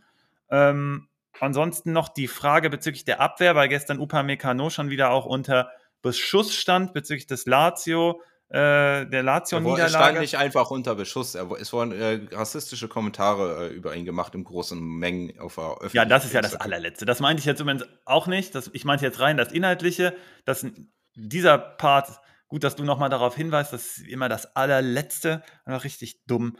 Ähm, wir wurden von Bavaria Fantastica darum gebeten. Der hatte ein paar Fragen, die wir schon übrigens alle indirekt beantwortet haben, aber nochmal ganz explizit von ihm die Reihenfolge der Innenverteidiger bei Bayern äh, zu begutachten, weil nämlich die zweite taktische Maßnahme war ja, ich habe ja eben gesagt, die Dreierkette wurde gestellt, aber der Licht hat nicht gespielt. Da gibt es auch schon direkt Misstöne bezüglich, war er fit, war er nicht fit. Das ist schon mal direkt eine, eine ganz äh, äh, merkwürdige Situation. Da stimmt halt irgendwas nicht. Äh, Susi, deine Reihenfolge bezüglich der vier Innenverteidiger, die man gerade bei Bayern hat. Dann sage ich dir meine oder vielleicht ist die sogar gleich. Ähm, wir hatten ja, äh, ich glaube, letzte Woche eine Artikelanalyse der Asien- und äh, äh, mhm. Afrika-Rückkehrer. Da äh, hatten wir doch drüber gesprochen.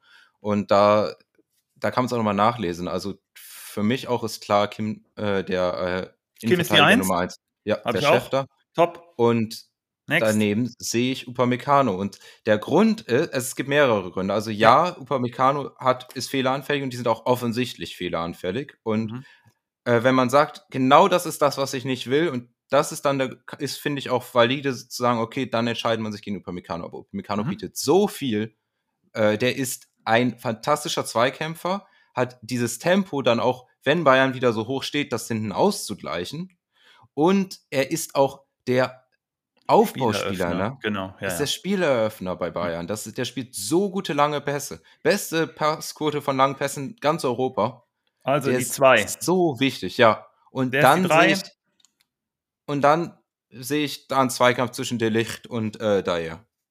Bin ich auch dabei. Also die habe ich auch so mehr oder weniger. Ich würde einfach Dyer eins nach vorne schieben. Das liegt einfach daran, dass Delicht meiner Meinung nach völlig overrated ist. Ähm, der hat kein, das habe ich schon zwei, drei Mal gesagt, Susi, du übrigens auch, bezüglich der Orientierung im Raum. Also, also das ist auch, ich, äh, ja. darf ich immer, ich habe hier noch ein, äh, eine alte Analyse, als er noch 19 war äh, bei Ajax. Und äh, da hieß es auch schon, er ist ein super starker Verteidiger, das ist er auch. Aber das Schwachstelle, seine Entscheidungsfindung, wann gehe ich raus zum Tackling und wann nicht. Und genau das ist das, was er immer noch hat. Mhm. Genau das Faber, Problem. Faber sagt aber auch richtigerweise, und das äh, vermute ich auch, ist, dass der Licht aber jetzt reingebracht wird, um vor allem gegen Lazio schon mal sich einzuspielen, weil da wird Upa ja fehlen. Also dementsprechend kann ich mir auch vorstellen, dass da äh, genügend Druck drauf ist, also rein taktisch und inhaltlich bezüglich des Champions Leagues und dann auch, wie gesagt, die ganze Situation da drumherum bezüglich Fitness und so weiter, dann muss der den halt jetzt vielleicht gegen Bochum auch bringen. Äh, da müsste man mal drauf achten. Inhaltlich besser wäre aber Upamecano für, die, für das Spiel auch gegen Bochum. Also wenn man irgendwie Angst hat, das Spiel nicht zu ziehen, dann muss Kim neben Upa spielen. Das ist zumindest ja, meine Meinung. Wenn, gerade wenn Bochum so, guck mal, wir haben gesagt, Bochum zwingt dich zu langen Bällen, läuft dich hoch an. Warum stellst du nicht den Spieler, der die besten langen Pässe in Europa stellt, spielt? Eben, ganz richtig. So sie bei der Partie habe ich Bayern vorne am Ende, äh, weil Bochum hat zwar Möglichkeiten, aber Bayern äh, kann ich mir nicht vorstellen, dass die jetzt nochmal verlieren, noch mit dieser Fanfreundschaft, mit dieser dubiosen da. Also ich mag alles an Bochum, nur diese komische Dings nicht, äh, aber jedem wie er es möchte. Äh, Gamechanger ist bei mir Müller, äh, der Räume gegen Bochum für seine Mitspieler reißen kann, dann sie selber nutzen könnte. Äh, Überraschung sagst du aber, ist möglich und sei gar keine Überraschung im Zweifel. Könnte ich mir auch vorstellen, aber du hast wahrscheinlich unterm Strich müssen wir halt auf Bayern. Natürlich, gehen. natürlich reden wir alle über Bayern, aber wir reden darüber, könnte Bayern das verlieren und das reden wir, darüber reden wir eigentlich nicht. Und das typischste Bayern will übrigens hier ein 7-0 gegen Bochum, ich sag's dir. Hinspiel könnte auch in der Größenordnung gewesen sein. Ähm, auf jeden Fall in Bochum, glaube ich, äh, werden es Übrigens, äh, XD12 sagt richtig, ne? Die spielen erst äh, am äh, 5.3. gegen Lazio. Also. Okay, ist also ist noch eine Ecke. Ja, ist noch eine Ecke. Gut, Susi, guck mal, wir sind nur viermal rot gewesen, aber zweimal richtig rot, weil Simon uns halt nicht gestoppt hat. Ja. Den holen wir uns nächste Woche wieder mit dazu und mhm. gehen jetzt mal lässig zu den Shrimps rüber. Ich leite mal ein mit XD12. Der möchte Xavi nicht nennen, weil ihm das zu einfach ist. Ich hatte den auch hier mal auf dem Zettel notiert, aber ich hatte genau den auch hier. Bin ich bei dir, XD12 und Susi. Dann gehen wir mal mit was Schwierigem. Er nennt Marmouche, sieht auch die Räume, die man gegen Freiburg erkennt äh, und bespielen kann. Er hat ja auch Malen unter anderem äh, ne, letzte Woche ebenfalls gecallt und dementsprechend ist Marmushi kein, äh, keine schlechte Idee. Und Bonn 17, da sage ich erstmal gute Besserung. Ich hatte ja alle, alle eure Top-Artikel äh, äh, und äh, Kommentare habe ich ja hoffentlich alle genannt. Also die sind auch alle oben angepinnt, aber ich habe jeden einzelnen genannt. Bonn 17 unter anderem auch. Erstmal dir gute Besserung. Du hast dir ein paar Partien äh, vorgenommen, die habe ich ja auch dann mit reingebracht. Äh, du hast Marzen genannt als äh, Game Changer, als Shrimp, finde ich auch gut, gegen Wolfsburg. Und jetzt darfst du, Susi, wer ist denn deiner? Also, äh, soll ich auch gleichzeitig noch den Spieler, den ich so auf dem äh, Radar habe, ähm, der besser performt? Äh, nee, das, das, das hast du jetzt ja, hast du uns jetzt verhunzt. Habe hab ich jetzt verhunzt. Kommt danach. ähm, ja, aber wer, also dann gehe ich hier mit einem Duxch, ne? Ähm, Game Changer gegen Köln. Nice. Ich habe hier komplett VfB, aber auch Chris the Champ übrigens auch. Chris the Champ sagt auch Duxch. Ja, da sind wir ja. darauf dabei. Äh, ich nehme Donny Black. Ich nehme äh, Donny Malen. Ähm, ich habe gesagt Streaky, Killer. Ähm, er ist mein Mann äh, für dieses Wochenende. Ich mache einfach Back-to-Back, -back, Malen, Hits. Und du hast es schon vorweggenommen. Du hast auch schon gewusst, was in dem Brief stand. Du, ich kann dich ja nicht im Unklaren lassen. Und ich muss den einmal hier rausholen und sehe, dass hier steht. Lieber Svenno, lieber Susi, lieber Simon, äh, wusste ja nicht, dass er fehlt. Ich bin's wieder, euer treuer Fan Tony aus Reihe 1. Ja klar, der ist immer in der Front Row dabei. Ähm, ihr nennt ja zum Schluss immer die Superspieler, die am Spieltag ganz groß rauskommen, wie Malen letzte Woche. Könnt ihr mir vielleicht auch einen Spieler nennen, der eher unter dem Radar läuft und von dem ihr eine gute Leistung mit Ausrufezeichen erwartet? Das wäre für mich auch sehr interessant. Liebe Grüße, euer Tony. Das ist, äh, ja, äh, deswegen, also, ich hatte ja eben schon drüber gesprochen, ne? Also für Hau mich ist, glaube ich, Gittens äh, hier der Spieler. Weil alle sehen, erwarten jetzt Sancho, wir erwarten auch Sancho. Ich, für mich ist es Gittens. Okay, finde ich interessant. Ich hätte erst Juraschek gehabt, weil ich dachte, cool. das könnte der Spieler sein, der für diese Partie hier reingeworfen wird. Jetzt wurde ich aber ausgebremst durch die Aussagen von Matarazzo, obwohl das auch wieder Fake sein könnte, weiß man ja auch alles nie. Aber dann switch ich mal und nehme einen, den wir auch noch nicht in der Startelf haben, nämlich Weißhaupt gegen Frankfurt. Ich hatte auch, ich hatte auch damit spekuliert, dass die da alle lustlos sind, dass 0-0 ausgeht. Aber irgendwie habe ich im Gefühl, also Toni will ja irgendeinen Außenseiter haben, der irgendwie groß auftrumpft. Ich glaube, gegen Frankfurt über die Außen und Weißhaupt könnte seine Chance nutzen. Am Ende rotiert er noch rein, weil Freiburg irgendwie rotiert insgesamt mit der Euroleague und Müdigkeit. Vielleicht wird Weißhaupt eine Rolle spielen. Also ich hätte den anzubieten. Mhm. Könnt ihr im Chat auch mal äh, dran teilnehmen. Das finde ich eine ganz interessante Frage. Mache ich mir mal drüber Gedanken. Vielleicht nehmen wir das jetzt auch äh, ständig mit rein. Aber Toni hat ja immer neue Ideen. Vielleicht nächste Woche wieder schon was ganz anderes. Susi, es hat mir super gefallen. Erstmal ja. mit, dem, mit, mit dir. Also äh, wir haben das richtig cool gemacht. Wie gesagt, nur viermal Ausreißer und haben uns halbwegs benommen, keine zwei Stunden. Und dann der Chat, ne? Wir mussten das ja auch alles äh, äh, hier unter Kontrolle bringen. Ich konnte nur die Hälfte, weil wir nur zu zweit sind heute. Aber ich, ich glaube, wir haben so halbwegs alles mitbekommen und all eure Fragen beantwortet. Ähm, war richtig krass, wie ihr das gemacht habt. Also danke euch da draußen. Äh, no Reply, du musst uns auf jeden Fall später wieder den Folgentitel nennen. Genau, natürlich Cello. könnt ihr, ihr könnt auch natürlich No Reply challengen. Klar, das könnt ihr auch. besseren Titel machen.